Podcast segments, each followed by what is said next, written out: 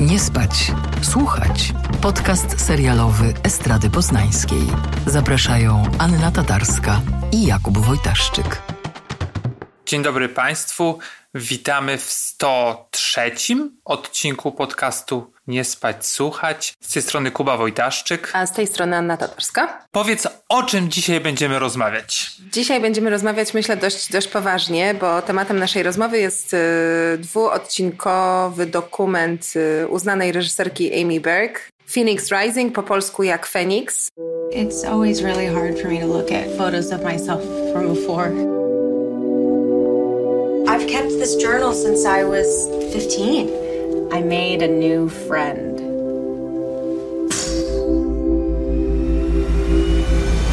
I'm here today to talk about Brian Warner, also known to the world as Marilyn Manson. Jest to opowieść o takiej osobistej drodze bardzo znanej aktorki Evan Rachel Wood. Walki o to, żeby publicznie opowiedzieć o swojej historii, a jest to historia przemocy w związku wykorzystywania seksualnego i każdego innego, przemocy fizycznej i psychicznej. No i śledzimy ją, e, jak najpierw sama opowiada o tym, jak się musiała z tym zmagać prywatnie, w czasie, kiedy to się działo. Potem przez lata e, zmagać się e, z reperkusjami tej przemocy i wspomnieniami tej przemocy, a potem dojść do momentu, w którym postanowiła, że czuje się gotowa podzielić się z tym ze światem, najpierw prywatnie, w sensie z rodziną, z przyjaciółmi, a potem stopniowo też publicznie. Bardzo ciekawy dokument, który oczywiście mm, jakoś tam osadza się na linii czasowej Hollywood post mitu, czy też cały czas można powiedzieć w trakcie mitu.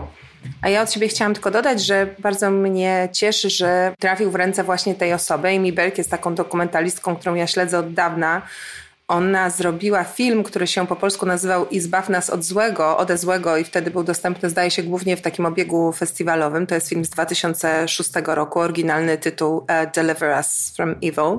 I to był dokument, można powiedzieć, śledczy, ale też bardzo empatyczny i taki społecznie zaangażowany. To są wszystko tematy, które, takie obszary, e, w które Berg e, się angażuje i które są charakterystyczne dla jej twórczości, bo to był dokument o wykorzystywaniu dzieci w kościele i o pochodzącym z Irlandii wielebnym, który był przez lata przenoszony z parafii do parafii w północnej Kalifornii. No to jest taka historia chyba, którą doskonale znamy i schemat z rodzimego gruntu, czyli za każdym razem jak coś wychodziło, to po prostu był przesuwany i przesuwany i przesuwany i hierarchowie jego mm, wykroczenia przez te 30 lat skrywali, a jego ofiarą, ofiarami padały dziesiątki dzieci.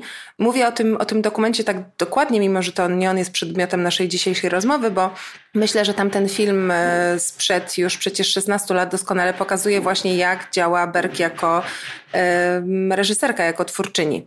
To znaczy znajduje takie osobiste historie, a potem umiejscawia je na szerszej mapie i wskazuje palcem problem, który zwykle jest problemem jakimś takim instytucjonalnym.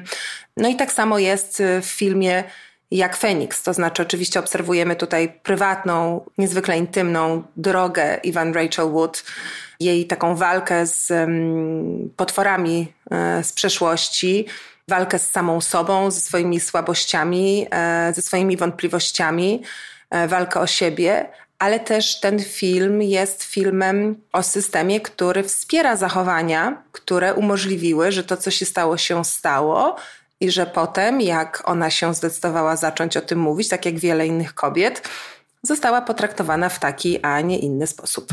Tytuł dokumentu nawiązuje do tak zwanego Phoenix Act, czyli ustawy, która obowiązuje w Kalifornii od 2019 roku i przedłuża okres przedawnienia dla przestępstw przemocy domowej z 3 do 5 lat i o tym też, o tej takiej walce, żeby przedłużyć ten okres, jest też pierwsza część tego dokumentu. No i bo Evan Rachel Wood była zaangażowana e, w pracę nad tą ustawą, no i też zeznawała w 2018 roku przed kalifornijską senacką komisją do spraw bezpieczeństwa publicznego i opowiadała poniekąd swoją historię, ale wtedy jeszcze tego nazwiska Mansona nie wypowiedziała. Tak, bo myślę, że bardzo ważne jest, żebyśmy tutaj nakreślili no właśnie takie koleje tego, jak to się wszystko rozwijało. To, co powiedziałeś odnośnie Phoenix Act jest bardzo ważne, dlatego że w Polsce mamy podobny problem.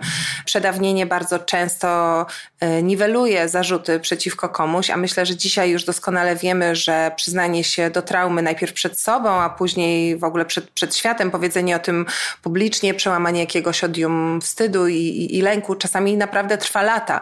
Ta narracja, dlaczego czekałaś tak długo, co ci to tyle zajęło, dlaczego nie zgłosiłaś tego od razu, mam wrażenie, że dzisiaj powoli zaczynamy rozumieć, że to, że ktoś nie mówi dzień po tym, jak został zgwałcony o tym, że został zgwałcony i nie podaje wszystkich szczegółów, to nie znaczy, że to się nie wydarzyło. Mam nadzieję, że to jest jasne. No i cały problem, w cudzysłowie, bo ten problem oczywiście jest o wiele poważniejszy, polega na tym, że Evan Rachel Wood i Marilyn Manson byli w związku mniej więcej od 2007 do 2010 roku, czyli w ogóle film, który teraz e, miał premierę, pierwsza część na początku tego roku podczas festiwalu Sundance, druga już, już na HBO, razem jakby już właśnie w tym, w tym dwuczęściowym dokumencie teraz, e, teraz w marcu. Film był kręcony w latach, zdaje się, 2019-20, trochę 2021, czyli już ponad dekadę po tym, jak to się wydarzyło. Z góry wiadomo, że jej oskarżenia przeciwko niemu, jako oskarżenia właśnie o przemoc, czy to mm, prawda, w, seksualną, czy psychiczną w związku, nie mają szansy na znalezienie konkluzji w sądzie, ponieważ właśnie jest to sprawa, która się przedatowała. Więc tak naprawdę obserwujemy w pewnym sensie proces, no najpierw jej znajdowania też jakichś innych głosów, co jest na początku bardzo trudne, bo ludzie się po prostu boją, są zastraszeni często ekonomicznie, nawet y, psychicznie, boją się stracić pozycję w, w, w biznesie, no ale o tym mam nadzieję też porozmawiamy za, za chwilę. Więc ona próbuje przy wsparciu swojej koleżanki, aktywistki i też potem wsparcia prawniczego y, znaleźć inne osoby, które być może doświadczyły tego samego. Na początku trochę po to, żeby powiedzieć sobie, nie jestem idiotką, nie byłam jedyna, tak? Nie ubzdurałam sobie tego, to się naprawdę wydarzyło, ale potem też po to, bo ona wie, że jej zarzuty nie mają szansy sprawić, że ten człowiek yy, wyląduje w więzieniu, bo to się zdarzyło zbyt dawno, tak? Twoja trauma jest za stara, sorry mała, nic z tego nie będzie. Więc też jak spojrzymy na to z tej perspektywy, jest to bardzo interesujące, bo te rozszerzające się kręgi nie tylko kobiet, zaznaczmy, tutaj jest kilka takich scen, że ona się spotyka z innymi osobami, które są w różny sposób były jego ofiarami, jego partnerki, ale też jego współpracownicy. To nie jest tylko taka forma jakiejś grupowej medytacji czy, czy psychoterapii grupowej, gdzie opowiadamy sobie na głos, wypowiadamy to, co nam się przydarzyło, czyli też jakby uwiarygadniamy to, ale też odbijamy to od doświadczeń innych ludzi. Okazuje się, że, że jest tam wspólny mianownik, czyli że to szaleństwo jednak było czyimś innym, znaczy należało do kogoś innego to szaleństwo, nie jest naszym szaleństwem. No ale właśnie tam się też, myślę, bardzo silnie odciska ten element prawny, czyli że po prostu y, nieważne, że mamy, nie wiem, kilkanaście osób, które powiedziały, okej, okay, to ja też już teraz mogę powiedzieć, mnie spotkało to samo albo coś podobnego, tak, ale też przemoc, to nie ma wciąż znaczenia, bo ta cezura jest bardzo konkretna i po prostu przedawniają się te oskarżenia. No jest to tak na zdrowy rozsądek paradoks pewien, no jednak. No tak, no i to też jest taka historia trochę o tym, no że już od samego początku no było to mocno shady, no bo ona miała lat 18, on miał lat 36, gdy się poznali po raz pierwszy. I ona w tym czasie spotykała się z e, aktorem Jamie Bellem. E, z kolei Manson był w związku z artystką burleskową Ditą Von Teese.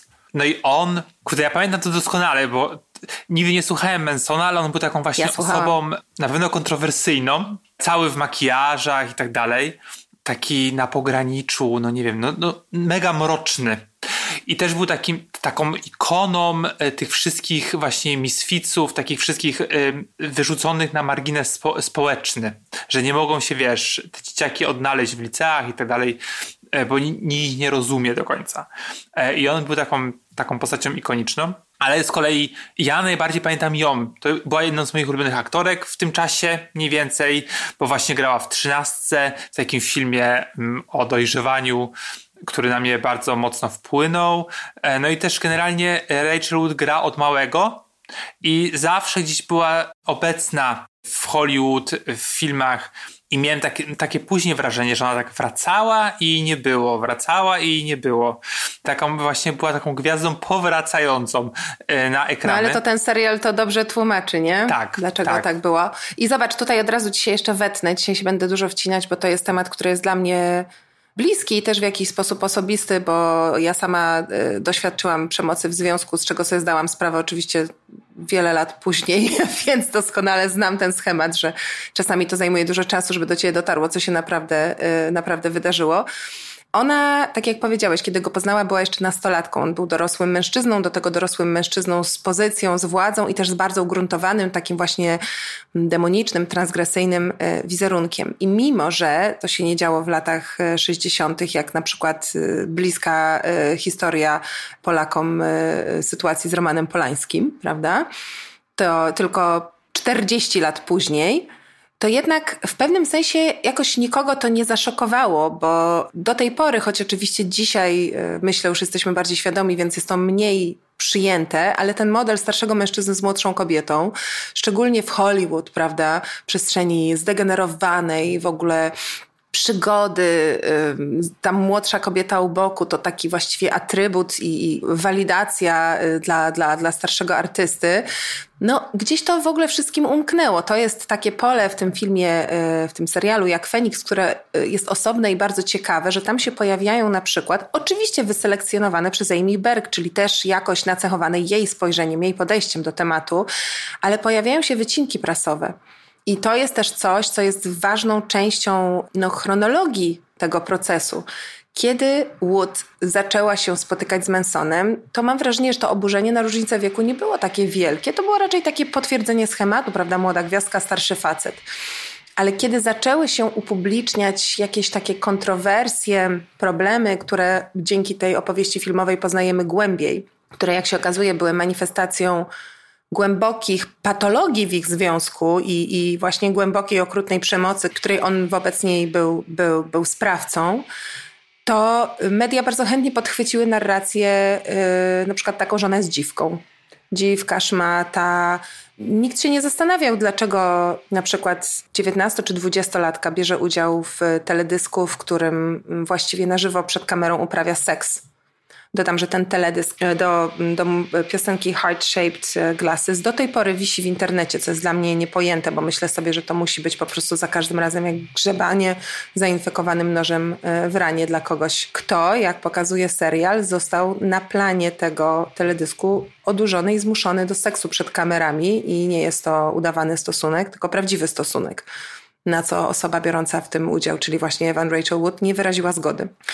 No i działy się takie rzeczy i, i, i to nie były jeszcze czasy, w których ktoś mówił, hej, co tu się dzieje, o co chodzi, tak? Dlaczego ten typ tak tę dziewczynę traktuje? Coś mi tu śmierdzi, coś mi się tu nie podoba, to nie jest fajne. Tylko po prostu młoda dupa, żądna kariery, znalazła sobie starszego, ekscentrycznego gaka, prawda? Chciała pewnie mieć właśnie ostrzejszy wizerunek, być traktowana bardziej poważnie, no i teraz się po prostu puszcza i szmaci. I straszne to jest. No tak, tak, jakby to też idealnie wpasowało się w narrację prasy, czy generalnie mediów, że ona jest taką kłopotliwą nastolatką, właśnie tuż po tych takich, no właśnie po tej trzynastce, która też o tym trochę była, ten, ten film. I jakby wzięto to za, za pewnik, że ona taka po prostu jest i to idealnie pasowało do persony Mansona, który no przecież jest też takim, tak jak powiedzieliśmy, groźnym typem, czy typem spod ciemnej gwiazdy co ten dokument próbuje, to też możemy dojść, czy, czy, czy się udaje, czy nie, ale co próbuje zrobić, to to, że trochę pokazać, że Evan Rachel Wood miała takie zachwiane, no nie wiem, czy poczucie własnej wartości, czy zachwiane taką perspektywę na związek przez sytuację w jej domu rodzinnym, ponieważ e, jej ojciec e, i matka no, mieli też kłopotliwą relację, która się skończyła rozwodem. I gdy ona szukała pomocy mm, po czasie, właśnie chyba głównie u ojca, tak mi się wydaje, no to on też trochę nie miał dla niej czasu, miał już nową rodzinę, a matka trochę jakby straciła też przez Mansona kontakt córką. Ale też tu się znowu wetnę, że ta narracja o mm, dysfunkcyjnej rodzinie, która sprawia, że dziecko w showbiznesie e, wcześniej traci korzenie i się, że tak powiem, wykoleja, to jest też taki schemat, który doskonale znamy już od dekad, prawda?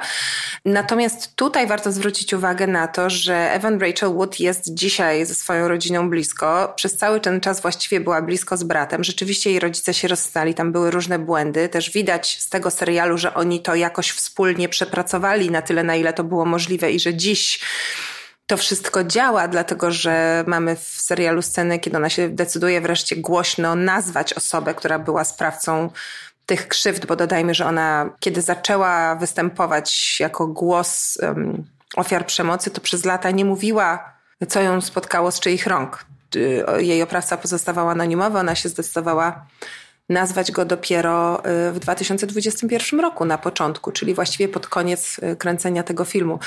Mówię o tej rodzinie dlatego, że dla mnie to jest istotne, że to nie jest dysfunkcyjna rodzina. Owszem, to jest rodzina z problemami, Ojciec zdaje się być takim typowym facetem, który został wychowany w nurcie Nie rozmawiamy o emocjach. Zdaje się, że tam trochę zbyt blisko z religią w pewnym momencie, więc gdzieś za blisko ideałów, a w oderwaniu od, od takich prawdziwych problemów. Mama trochę zatopiona w jakichś tam swoich wyobrażeniach, też ze swoimi problemami. Ale to naprawdę nie są źli ludzie. To są dzisiaj ludzie, którzy ją kochają, wspierają, starają się dla niej jak najlepiej. Oboje występują w tym filmie, zabierają głos. Yy, mówią też o, o, o, swoich błędach, tak? Czyli też widać, że wykonali pracę terapeutyczną, bo wiemy, że, że, że ona zaczęła już dawno chodzić do terapeuty, też w którymś momencie ta terapia przyjęła inny kierunek, to też, to też było istotne, ale że ci rodzice chyba też są sterapeutyzowani. I chodzi o to, że to się może wydarzyć w najlepszej z rodzin. To się może wydarzyć, że kochając swoje dziecko, poświęcając mu czas i uwagę, i tak nagle okazuje się, że twoja córka nie dzwoni do ciebie przez miesiące, a ty fizycznie nie masz możliwości się z nią skontaktować, bo ona się właśnie spotyka z jakimś typem, który jej w tym momencie każe klęczeć na drewnianym klęczniku i bije ją nazistowskim e, batem. No, brzmi to jak scenariusz najgorszego horroru, ale e, Evan Rachel Wood opowiada, że to się wszystko wydarzyło naprawdę i ona przecież nie była jakąś, jak go poznała, zaćpaną, nieświadomą niczego, głupią przede wszystkim, bo nie była głupia. To jest bardzo inteligentna dziewczyna jakimś podlotkiem nieświadomym niczego. Ona, tak jak powiedziałeś, pracowała od młodych lat, była bardzo tej branży świadoma. Nie została w nią, zdaje się, wepchnięta na siłę przez rodziców, tylko rzeczywiście jest to przykład historii dziewczyny, która po prostu chciała, chciała grać. Doświadomie szukała dla siebie rozmaitych nisz i, i, i dbała właśnie o tę, o tę swoją karierę. I poznała faceta, który, tak jak powiedziałeś, uosabiał pewien mroczny, ale jednak jakoś dziwnie romantyczny mit kogoś, kto jest antysystemowy, kto daje głos wszystkim nieusłyszanym, e, kto też jest intelektualistą, jest, jest oczytany, nawiązuje do, do w swoich występach zarówno do, do literatury, jak i do sztuk wizualnych, do, do klasyków malarskich. No tak, ale tam też właśnie było takie u niego że to nie było takie normatywne wszystko, nie. że on wiesz, taki nawet w drag wchodził czasami, to było super. No znaczy, tak. pomijając muzykę. Ona, ona była, wiesz, y, osiemnastolatką, która po prostu była w takim dość naturalnym momencie, że jestem w tej branży od tylu lat i, i czuję, że, że muszę coś teraz ze sobą zrobić, bo już nie jestem tak. tym, kim byłam, ale kim jestem. A on ją spotkał w tym legendarnym Chateau Marmont w 2007 roku. Siadł z nią na tym, na tym balkonie i powiedział, widzę cię. Ja cię widzę. Ja widzę, kim ty jesteś. I wiesz, to wystarczyło. To, to brzmi jak zły dowcip. To jest koszmar każdego rodzica, ale to naprawdę się stało. No, no i, to, i ona właśnie y, warto pewnie y, wyjaśnić, że myślała, że to jest relacja romantyczna, a na to był grooming. No i grooming to jest takie działanie podejmowane w celu zaprzyjaźnienia się, nawiązania silnej emocji, y, więzi emocjonalnej, no a później jest już wykorzystywanie i już jesteś przywiązana do tej osoby i zmanipulowana do granic. To jest bardzo ważne, że podjąłeś ten termin, powiedziałeś głośno ten termin. Też polecam wygooglować ten termin e, osobom, które go nie znają. To jest coś, na co mogliby być czujni rodzice, chociaż też nie zachęcam tutaj do paranoi, ale też my możemy być czujni. Grooming zwykle dotyczy osób młodszych, ale niekoniecznie, bo może też dotyczyć osób, które są w relacji, czy wchodzą w relacje, gdzie jest po prostu pewna dysproporcja doświadczenia, pozycji czy władzy I po prostu, tak jak powiedziałaś, chodzi o to, że ta druga osoba najpierw nas do siebie w jakiś sposób przywiązuje. Zwykle chodzi o wykreowanie bliskiej przyjaźni poczucia jakiegoś rodzaju zależności.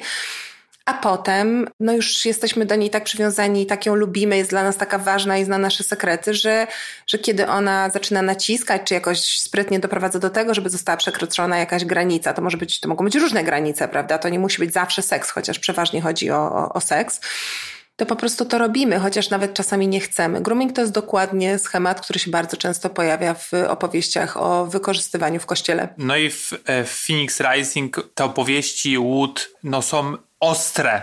W sensie to, co Manson kazał jej robić, czy to, czego ją zmuszał, e, no trudno w to uwierzyć, że jakby dziewczyna pozwoliła sobie na to, że nie zauważyła, że coś jest nie tak, a żeby nie wchodzić w szczegóły też tak głęboko, no ale tam dotyczyło picia krwi własnej, nożem, w, y, jak to się nazywa, nożem. On jej y, zrobił sznyt w swoje inicjały. No właśnie. I on zrobił niby jej i to było takie jakby powiązanie y, krwi. Jest tego sporo.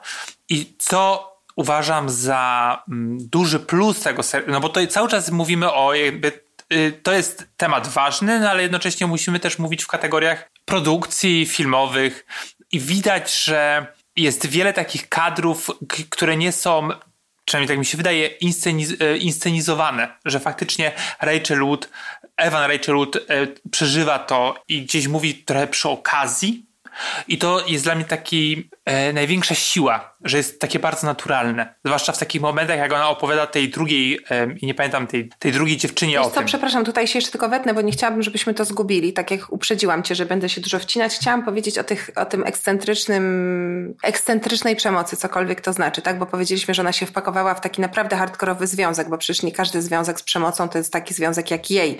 Natomiast warto tutaj podkreślić, że ja pisałam ostatnio tekst o Oliwierze Stone'ie w kontekście jego bycia ruskim trolem w dużym skrócie i przyjaźni z Putinem i, i mówienia różnych rzeczy, które ewidentnie wspierają pozycję Rosji, a nie, a nie Ukrainy. I tam opisywałam taki schemat, że y, w cudzysłowie artystom wolno więcej. To znaczy, że bardzo często, kiedy artyści robią lub mówią rzeczy, które są po prostu głupie albo przekraczają granice, to działa, nagle się uruchamia taki schemat, że o, to jest taka artystyczna ekstrawagancja, albo o, bo oni są po prostu, działają na innych zasadach niż, niż my, zwykli, po prostu szarzy, szarzy ludzie. I zwróćmy uwagę, że w pewnym sensie takie podejście ochroniło Mansona na pewno wtedy, i też jej zaciemniło obraz, to znaczy ona weszła w relację z facetem, który był w dużym skrócie współczesnym księciem ciemności. No więc kiedy się okazało, że przemoc y, oprócz no, takich, nie chcę mówić klasycznych, bo trudno mówić o czymkolwiek zwyczajnym w przemocy, w przemocy nie ma i nie powinno być nic zwyczajnego. No ale takich bardziej powiedzmy typowych objawów jakiejś właśnie przemocy, nie wiem, psychicznej, tak gaslightingu czy groomingu, no to, to, to wszystko. Y, miała też takie jakieś rytualne mm, elementy, prawda, właśnie z wykorzystaniem ikonografii nazistowskiej, picie krwi, jakieś biczowania, takie jakieś parasatanistyczne wtręty no to jakby zarówno ona mogła sobie pomyśleć, że no on tak ma, bo on przecież jest artystą, prawda? Ale tak, też... I robi to ironicznie. O, ironicznie, właśnie to jest zawsze jakaś poza, nie, nie, że po, nie, że po prostu. I jeśli używa hitlerowskich symboli, to na pewno nie dlatego, że jest rasistą, co później według niej okazało się być właśnie odwrotnie, tak, że, że, że, że to nie było ironiczne, no tylko, że właśnie to jest po prostu jakiś kolejny performance, performance w performanceie performance'u. I zobacz, przypomnij sobie wielką miłość Angeliny Jolie i Billego Boba Thorntona. I tam przecież też tak, był ten wątek, że oni nosili krew w fiolkach na, na szyi. No i co, Angelina Jolie po prostu ikona seksu, no taka, wiecie, trochę taka szalona, jak zwierzę, nie? Z tą krwią, wow, no ta, ja bym tego nie zrobił, ale hot, hot, nie?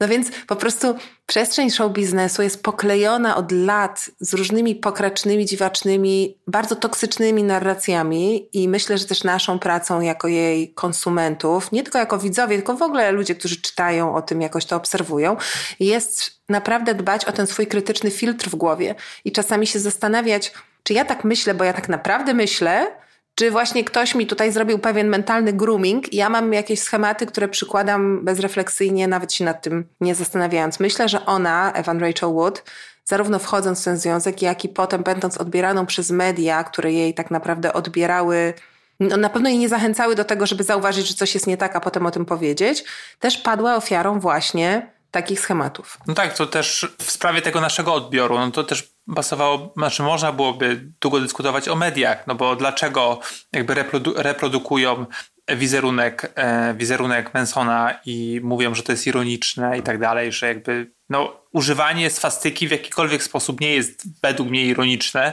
no ale jakby media to cały czas pokazywały i jakby tą taką mroczną właśnie perspektywę jak najbardziej uwypuklały i pokazywały, że jest y, no, w niej coś takiego na pewno pociągającego i na pewno innego. Jakby też te media no de facto go stworzyły i tak jak mówisz, wolały umniejszać Evan Rachel Wood niż, niż jemu, no bo to też oczywiście już mowa o, o męskiej dominacji i tak dalej. I to jest stosunkowo ciekawe, ciekawie pokazane, pokazane w, w, w, dokumencie. Na pewno wiele rzeczy można sobie. Mm, to właśnie fajne, że jeżeli przeżyłaś, żyłaś w tym czasie, jak o tym się czytało i oglądało w mediach i tak dalej, to teraz tak naprawdę dostajemy trochę tak z drugiej strony i te wszystkie puzzle się elegancko nam w głowie układają i pokazują też trochę naszą, nasze klisze myśleniowe na ten temat, które, które się wtedy pojawiały, bo na pewno czytaliśmy o tym, wiesz, zainteresowanie. No wiesz, w Polsce chyba wtedy jeszcze, znaczy nie chcę skłamać, nie pamiętam w którym roku powstał Pudelek, przepraszam, Pudelka, ale na pewno w 2007 roku, jeśli już, chyba już był Pudelek, ale no to były takie pierwsze lata raczkowania portali plotkarskich w Polsce. Tych tam Pudelków, Plotków, Kozaczków i tam były pewnie jeszcze jakieś inne, które już poznikały w międzyczasie. Natomiast w Stanach przecież wtedy funkcjonowała masa takich miejsc, jak e, właśnie pojawiający się często w, e, w serialu ten blog Pereza Hiltona, e, który był takim osobnym celebrytą w Hollywood, osobą, która też zasłynęła z tego, zdaje się, że tam bardzo schudła, czy, czy coś takiego. I to był taki mm, robiony trochę domową metodą, z brzydkimi grafikami, dopiskami jakimiś na zdjęciach, ale taki skrajnie prześmiewczy, okrutny, blog plotkarski, który z jednej strony mam nadzieję, że, że tu nie powiem nic niewłaściwego, ale w pewnym sensie wykonał masę dobrej roboty, bo to były też takie czasy przecież, znaczy przez lata były takie czasy, że, że paparazzi w pewnym sensie współpracowali z gwiazdami z jednej strony, no byli wobec nich bardzo okrutni, ale jednak ten sposób pisania o, o gwiazdach nie miał w sobie na przykład przestrzeni na ironiczne żarty, czy, no w ogóle ta, ta, ta cała tabloidowość była taka dość poważna, można, można powiedzieć, więc Perez Hilton gdzieś tam taki element parodii wprowadził i też był bezlitosny, przynajmniej na początku, zanim powchodził w różne układy, jak to, jak to wiadomo, tak bywa. Był demokratyczny w, ty, w tym swoim okrucieństwie. Z drugiej strony, bo ja podczytywałam wtedy ten blog, pamiętam, to był dla mnie jakiś, jakiś, jakiś kosmos. Z drugiej strony, no jak widzisz dzisiaj właśnie te, te wyimki z narracji wokół jej, to zdajesz sobie sprawę, jak bardzo y, w jakiejś takiej mentalnej klatce wczesnych lat 2000 ta osoba wtedy funkcjonowała. To było jeszcze przecież zanim w ogóle myśmy zaczęli mówić o tym, że jest coś takiego jak hate. Co to jest hate? Według mnie y, Evan Rachel Wood była bez dwóch zdań hejtowana i to w sposób po prostu taki, że z dzisiejszą świadomością to, to tam było materiału na po prostu 10 pozwów w stosunku tego, co, co było jej, co było jej robione. No i ja to oglądam z wyrzutami sumienia, bo ja pewnie czytałam wtedy te rzeczy i, i szczerze mówiąc, biorąc pod uwagę, że słuchałam Mansona przez, przez jakiś czas w liceum i tam powiedzmy chyba jeszcze na początku studiów, chociaż chyba, chyba już nie, nie wiem, no ale to by się jakoś tam pokrywało, to były połowa lat dwutysięcznych to myślę, że ja też tak myślałam sobie, że on jest takim, prawda, artystą niepokornym, który mówi tam, co chce i że przecież widziały gały, co brały. Tutaj ta Dita Fontis wcześniej była artystką burleskową, a, a wcześniej on był jeszcze z Rose McGowan. Kto, kto pamięta lata 90., pewnie pamięta taki czerwony dywan, na którym oni byli razem i ona w takiej przezroczystej sukience, pod której miała tylko stringi, że jakby to, to szokowanie, przekraczanie granic i naginanie tych granic, testowanie było tak wpisane w jego artystyczną tożsamość, że nagle ta relacja z Wood i, i, i, te doniesienia na temat tej relacji, które jak dzisiaj już wiemy były bardzo zmanipulowane przez po prostu konkretną perspektywę, one, ja, ja, ja patrzyłam na nie tak jak ten blog pewnie wtedy. Tak samo, co więcej jeszcze, też myślę sobie, że z punktu widzenia fanek, bo fani też pewnie jakoś inaczej e, to odbierają. A jak wiemy też z filmu, ale nie tylko, w ogóle ta, ta, ta sieć fanów jest taka bardzo emocjonalnie zaangażowana i bardzo się utożsamia, bo to jest artysta z przekazem, nie? Więc bardzo się z nim utożsamiają, kiedy się zaczęła burza wobec niego i przecież nie tylko Evan Rachel Wood, tylko tam tych kobiet, które przynajmniej tak było tam miesiąc temu, było 16 co najmniej, które w ogóle złożyły oficjalnie y, oświadczenie, że on też im zrobił krzywdę, czyli to już jest no może nie Bill Cosby, tak, ale jakby to jest, to jest cała grupa głosów, to nie jest jakaś jedna osoba. A przecież dzisiaj wystarczy czasami jedna osoba, tak jak z Armim Hammerem, prawda, że, że tam zdaje się była jedna czy dwie, dwie osoby, no jakby już mu się kariera cała posypała, już w ogóle nic nie ma, nie, nie, nie ma, nie ma tematu. Że ja myślę sobie, że na przykład fanki Mansona to myślały sobie naprawdę, że ta Ivan Rachel Wood to jest jakąś szmatą, no bo po pierwsze, dlaczego ona, a nie ja? To jest zawsze ten schemat że jej się udało, prawda, z nim, a ja tu bym też mogłabym z moim idolem. A po drugie, że no, ona nie rozumie artysty, że za młoda, za głupia. Chce go ściągnąć Jakby w dół. Wiktymizacja level po prostu pro. Tak. Ja od razu oglądając, i teraz to, co mówisz, że jakby trzymałaś trochę stronę, pewnie mimowolnie, artysty, którego cenisz. Ja tak miałem trochę z Woody Allenem, o czym też sobie uświadomiłem, oglądając ten dokument Allen kontra Farrow że mm, przez długi czas jakby udawałem, że nie ma tego tematu, bo tak ceniłem tego artystę. Pamiętam dawno temu, jak wydałem pierwszą książkę, to w, nawet w notce bio miałem coś takiego, to bardzo jest e, smutne, że wierzę w Woody'ego Allena, jakby on był moim takim idolem, po prostu numer jeden.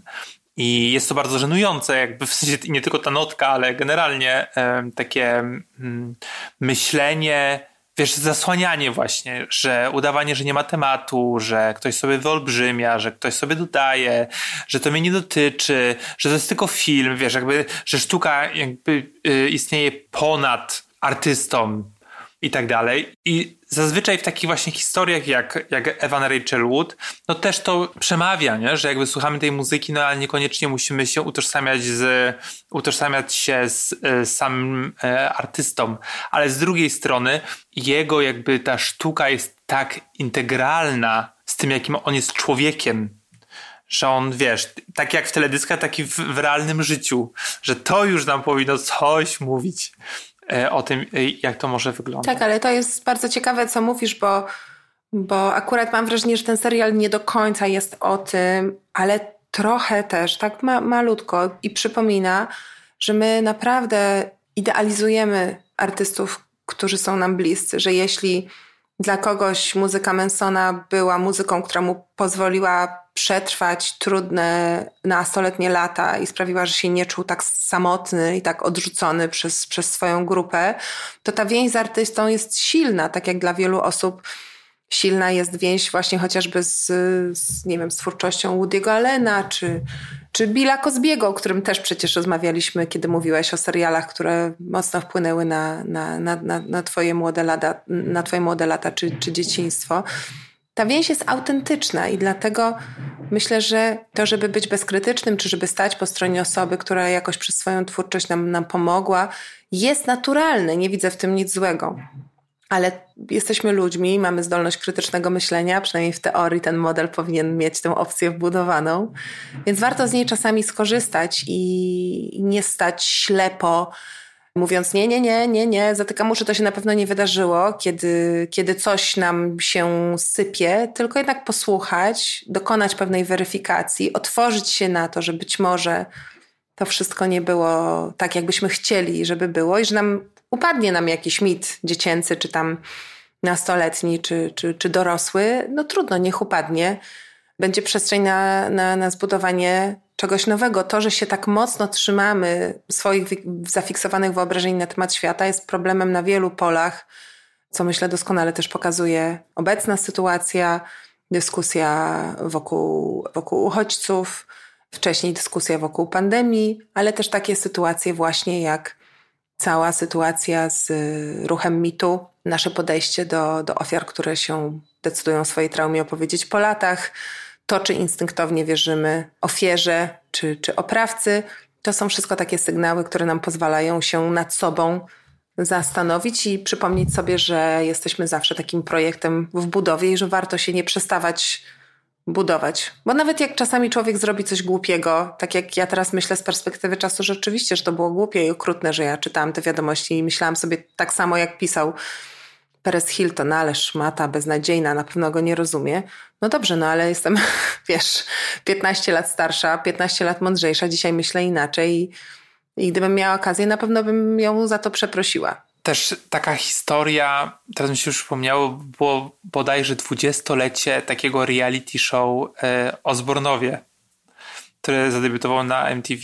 No i to też pokazuje trochę, jak to wtedy wyglądała telewizja. Nie chcę, nie chcę się zagłębiać jakby w tę historię, tylko chodzi o to, że jak odbieraliśmy coś, co, co było 15 lat temu, 20 lat temu, a jak właśnie odbieramy te tematy dzisiaj. Że kiedyś po prostu tak wyglądała, tak wyglądały media. Tak się pisało o, o kobietach, tak pisało, nie wiem, nawet Bravo Girl, które miało być skierowane po prostu, wiesz, dla dziewczyn i pokazać im trochę inną perspektywę.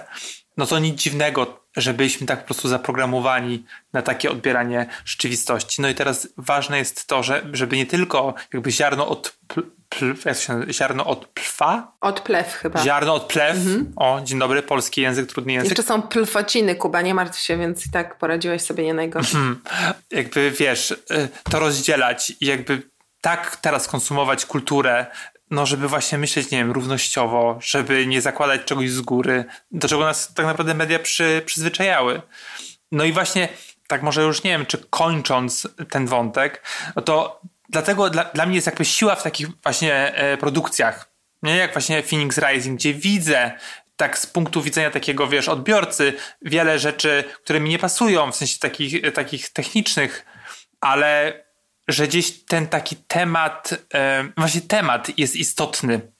I to jest taki trochę, trochę e, e, dokument, czy generalnie wytwór sztuki, który ma, wiesz, takie drugie dno, to drugie dno jest ważniejsze. Nie? Że jakby mówi o czymś, o czymś więcej i pokazuje jakieś mechanizmy, do których byliśmy kiedyś przyzwyczajani, a powinniśmy, wiesz, teraz patrzeć na to trochę inaczej. Tak, ja myślę sobie o tym dwuczęściowym, dwuodcinkowym dokumencie tak, że najpierw odrzućmy myśl, czy my lubimy tę Evan Rachel Wood, czy nie. Mamy często takie jakieś emocjonalne reakcje na, na jakieś gwiazdy. Znasz doskonale te rozmowy i to wcale nie są rozmowy tylko cioć, babć, chociaż te są najlepsze, ale też y, ludzi z bardzo różnych pokoleń i, i, grup społecznych, że tam, no nie cierpię tej Holly Berry, tam, no a ta Lady Gaga to w ogóle jak ją widzę, to mam drgawki, okropna, nie? Jakby mamy milion opinii opartych na jakichś takich instynktownych odczuciach na temat osób publicznych, których oczywiście w ogóle nie znamy.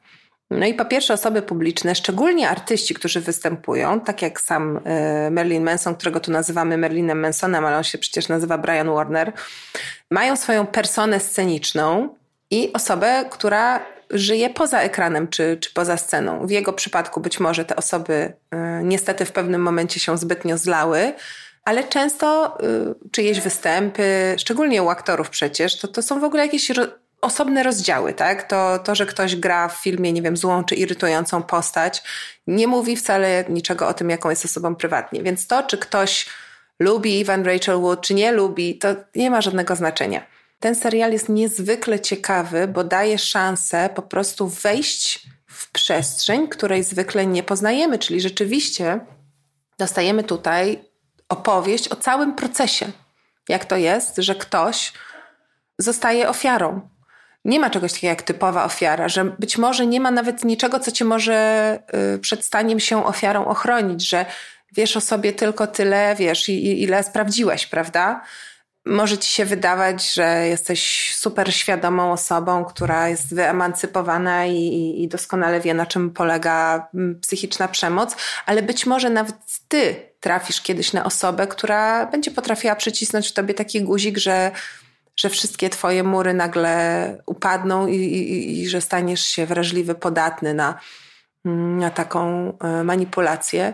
Więc myślę, że można jak Feniks traktować jako taki, nie chcę, żeby to zabrzmiało cynicznie, ale pewnego rodzaju tutorial, czy też y, może inaczej, taki po prostu rzetelny opis tego, jak sto, krok po kroku wygląda ten, ten proces kto może zostać ofiarą, jak to się dzieje, że ktoś ofiarą zostaje, jak ktoś już jest ofiarą przemocy, to dlaczego nią jest tak długo, dlaczego wraca, y, czego się boi. To jest, są odpowiedzi na pytania, których sobie często nie zadajemy. No bo mamy właśnie gdzieś tam w głowie zafiksowane jakieś automatyczne reakcje typu a dlaczego nie zadzwoniła, a dlaczego nie zgłosiła, to dlaczego po prostu nie wyszłaś, przecież nikt cię tam nie trzymał, prawda, na siłę. No więc tutaj bardzo dużo tych odpowiedzi pada y, w taki bardzo prosto podany, pragmatyczny sposób i myślę, że to jest po prostu, po prostu cenne.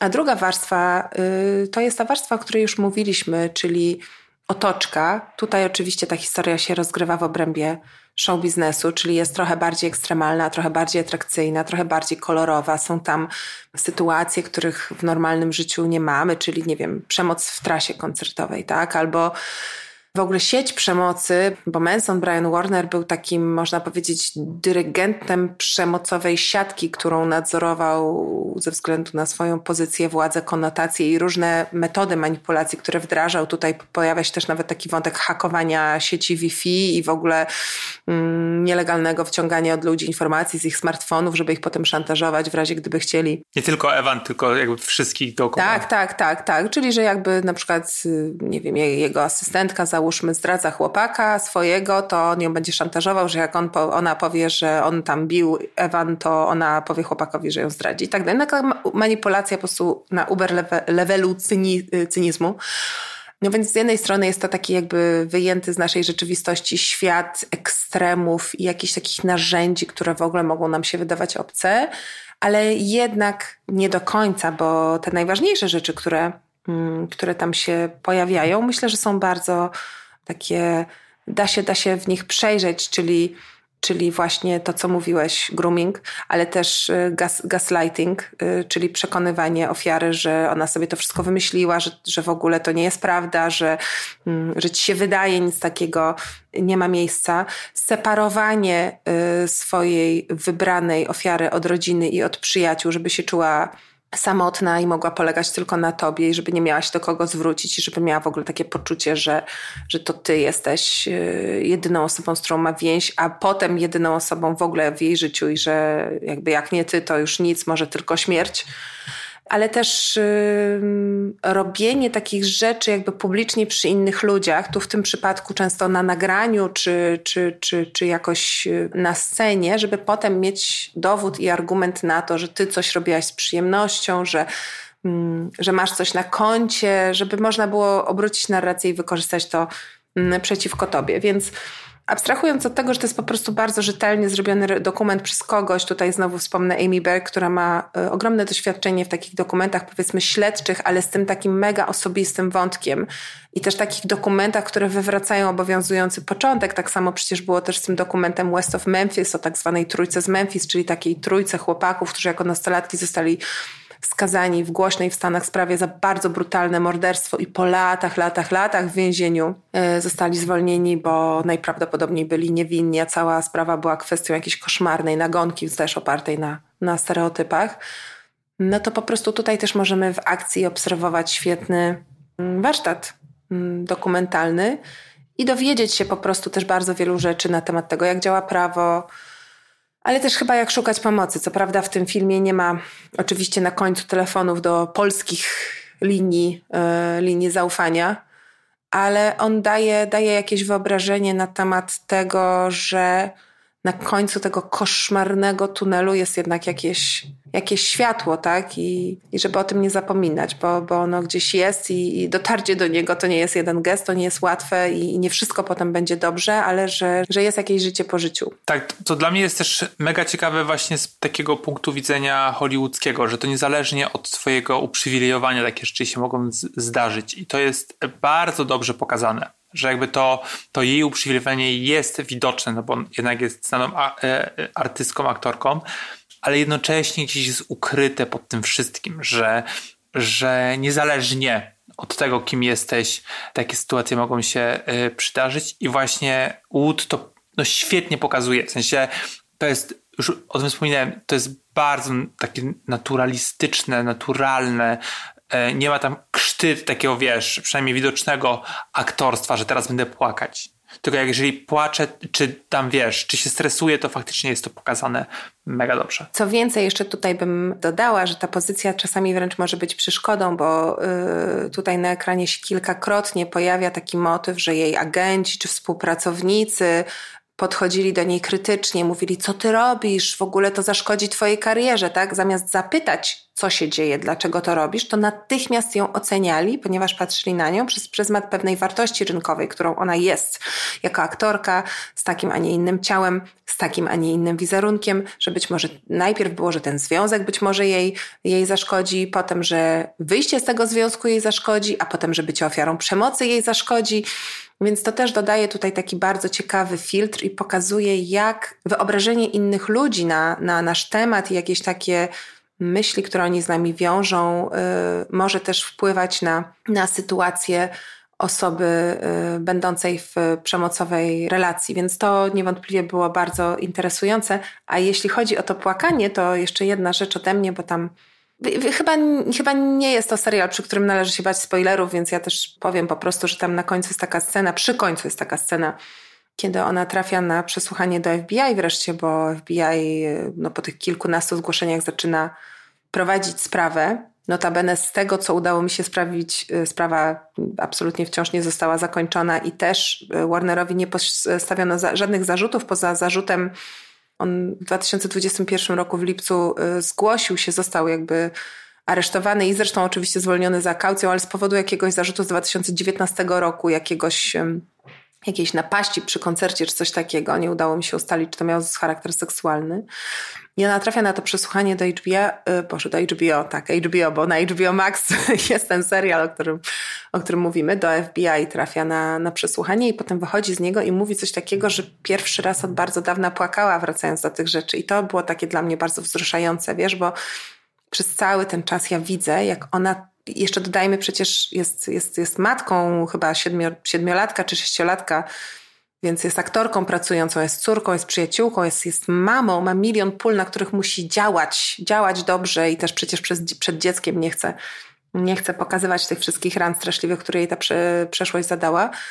Jak ona się stara być silna w tym wszystkim, jak ona się stara w tym wszystkim być racjonalna, tak? Jak ona, wiesz, robi notatki po prostu sprawdza cały czas, one tam cały czas rozmawiają z tą y, Ilmą Gor, tą jej y, taką współpracowniczką przy, przy, przy tej sprawie też, z którą też walczyło ten Phoenix Act, żeby to wszystko miało po prostu pięć niezależnych źródeł potwierdzenia, tak? One są uzbrojone, bo wiedzą, że pierwsze coś świat zrobi, to powie, oj, chyba ci się wydaje, albo czy to się naprawdę wydarzyło. I paradoksalnie ta scena tego przesłuchania w FBI, gdzie ona mówi, Byłam traktowana jako ofiara, ale nikt mnie nie zawstydzał, nikt nie kwestionował tego, co mówię. Było widać, że oni po prostu chcą bardzo dokładnie sprawdzić krok po kroku, co się wydarzyło i jak się wydarzyło. I ona mm, mówi to ze łzami w oczach, tak? I widać, że płakała podczas tego przesłuchania.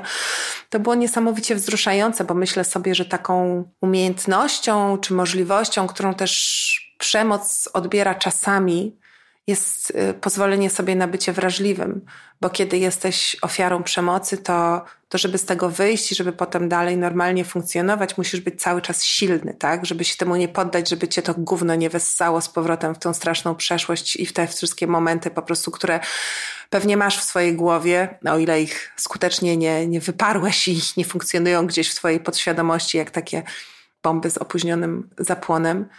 I ta szansa na to, żeby się poczuć bezpiecznie, w bezpiecznej przestrzeni i móc po prostu się rozpłakać, a jednocześnie nie przestać mówić i dalej głośno świadczyć przeciwko osobie, która zniszczyła ci życie, no myślę, że to był dowód niesamowitej siły i to był dla mnie chyba taki najbardziej wzruszający moment w, w tym e, serialu. No dobrze.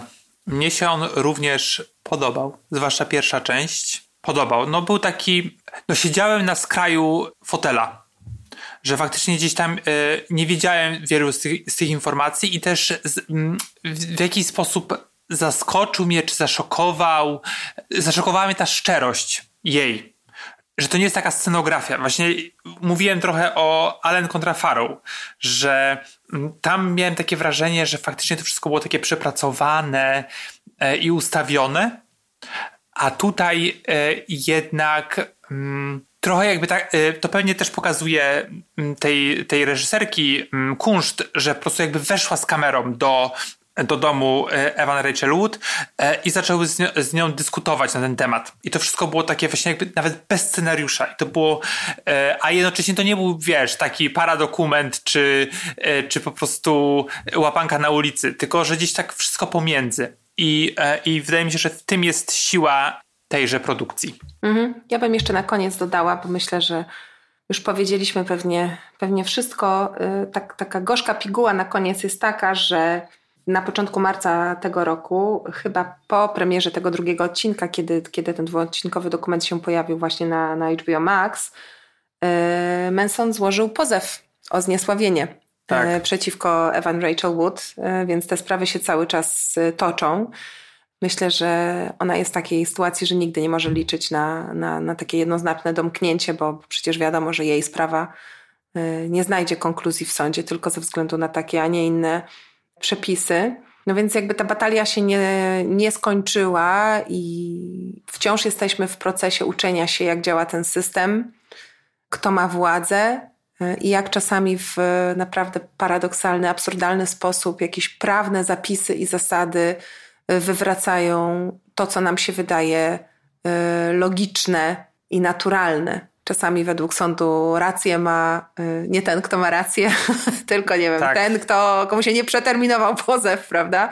Więc y, zachęcam do, mm, do śledzenia tej sprawy nie jako sensacji z, z pudelka, tylko po prostu jakiejś takiej ważnej sagi w walce o, o głos, o głos ofiar przemocy i okazji do śledzenia tego, czy system prawny i też czy mentalność sądów, ale też mentalność mediów w jakikolwiek sposób staje się bardziej wrażliwa i taka y, współczesna, można powiedzieć, bo myślę, że to też, też o to chodzi. No a na koniec y, chciałabyś zaprosić na wywiad, który y, przed nami? Tak, no ten wywiad ma tutaj taki, takie dziwne w sumie połączenie, bo udało mi się chwilę porozmawiać z operatorem Euforii, Marcelem Rewem. A Euforia jest przecież tym serialem, który często jest posądzany o seksualizację nastolatków, co jest też czymś, z czym sama Evan Rachel Wood bardzo głośno walczy, zwracając uwagę, że, że, że to nie jest y, w porządku. Natomiast bez wątpienia jest to serial, który jest wizualnie zrealizowany w sposób y,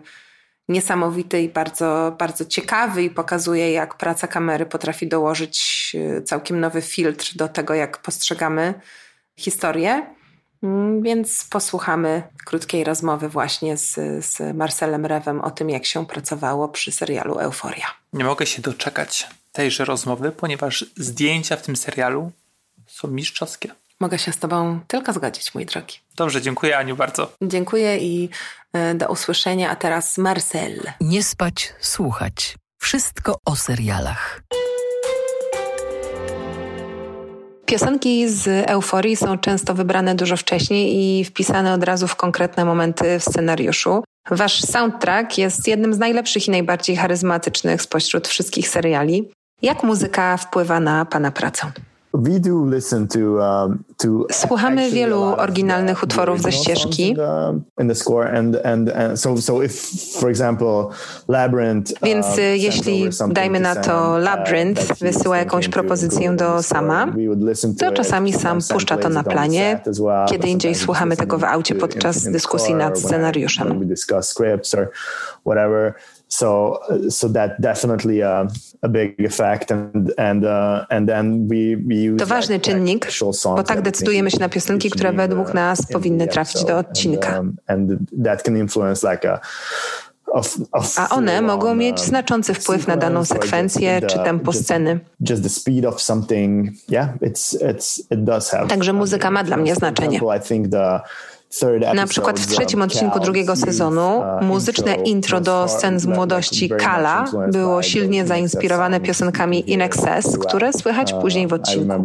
Pamiętam, jak słuchaliśmy ich z samym jakieś dwa lata temu, debatując nad sekwencją, jaką nakręcimy z tym bohaterem. Hmm. Ma pan na koncie współpracę między innymi z ulubieńcem festiwalowym, węgierskim reżyserem Cornelem Mundruczo, Jak pan sądzi, jak filmy, które kręcił pan przed spotkaniem sama Lewinsona, przecież też tytuły bardzo wizualnie kreatywne czy też eksperymentujące, wpłynęły na pana pracę przy Euforii?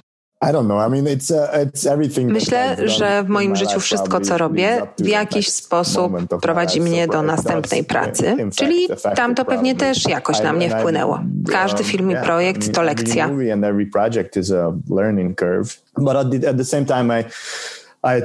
Ale jednocześnie, jak zaczynam kręcić nowy film, to lubię zacząć na świeżo. Nawet do drugiego sezonu Euforii podszedłem w ten sposób i wymyśliłem coś zupełnie uh, nowego. Ale oczywiście wykorzystuję wiedzę, którą uh, zdobyłem w poprzednich projektach. Czy jest Pan raczej typem, który się uczy pracując, czy też dużo Pan czyta, chodzi do muzeów, przegląda albumy fotograficzne? Jak zbiera Pan swoje inspiracje? Dokładnie tak, jak pani to ujęła. Dopiero co wróciłem z Portland, gdzie kręciłem uh, film reklamowy. Miałem dwa dni wolne. Jest tam taka księgarnia Powell's, chyba największa na świecie, czy, czy uh, coś. Uh, Spędziłem w niej te dwa dni, przeglądając albumy. Interesuję się architekturą i podobnymi rzeczami. Staram się szukać nowych rzeczy i rozwijać, kiedy tylko mam czas. W dzisiejszych czasach znalezienie czasu jest najtrudniejsze. Ale kiedy tylko go mam, sprawia mi to dużą przyjemność. Czy tworzy Pan takie klasyczne papierowe moodboardy? Bo niektórzy ludzie uwielbiają papier i tworzą całe takie książki, a inni stawiają na wersję cyfrową. Jaka jest Pana metoda? Najpierw zaczynam od wersji cyfrowej, a kiedy zaczną się uh, już oficjalne przygotowania, organizuję sobie jakiś pokój, biuro do pracy. Bo pierwsze tygodnie produkcji to jest zawsze praca biurowa. I tam uh, zaczynam tworzyć kompozycje z wydruków różnych obrazków. Zbieram je, przyczepiam na ścianie, potem przearanżowuję.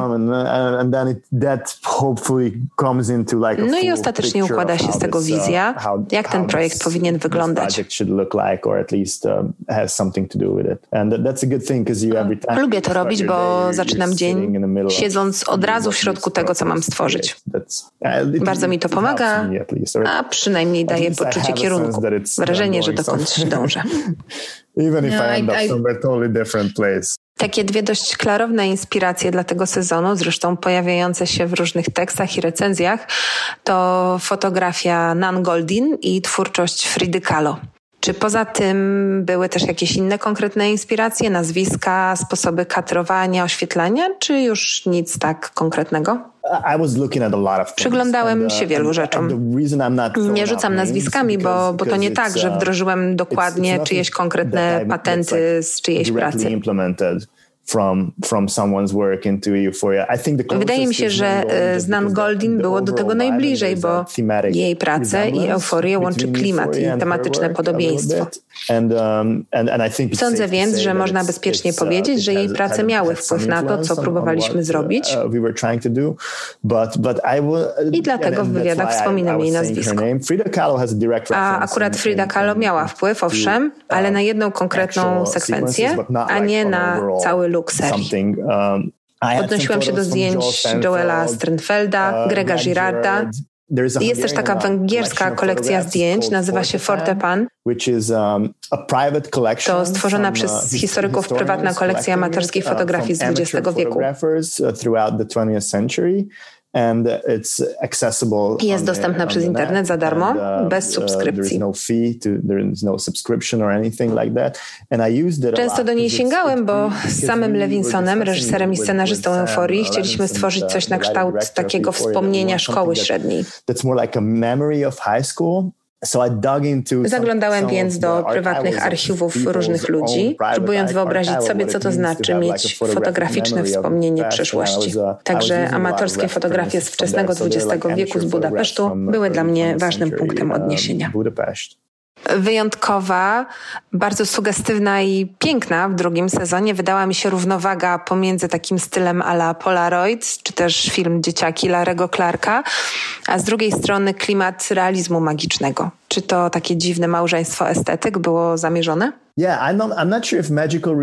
Wiem, do czego pani nawiązuje, ale nie nazwałbym tego realizmem magicznym.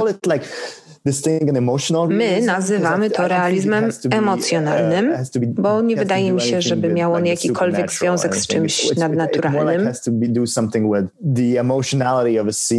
Jest raczej związany z emocjami sceny, podświadomością postaci, a nie czymś magicznym. Używamy medium, jakim jest film, by te emocje przejaskrawić. Każde narzędzie ma je czynić bardziej dla widza rzeczywistymi. Ale mam wrażenie, że w drugim um, sezonie nieco wyluzowaliśmy. Nie ma już takiego pędu jak w sezonie pierwszym. Pozwalamy sobie czasami zwolnić, zrobić coś prościej. Oczywiście prostota nie dominuje w euforii, ale nie komplikujemy nic na siłę. Wydaje mi się, że w tym sensie dojrzeliśmy. To był 103 odcinek podcastu Nie Spać Słuchać. Do usłyszenia za tydzień. Nie spać, słuchać. Producentem podcastu jest Estrada Poznańska. Wszystkie odcinki znajdziesz na estradapoznań.pl.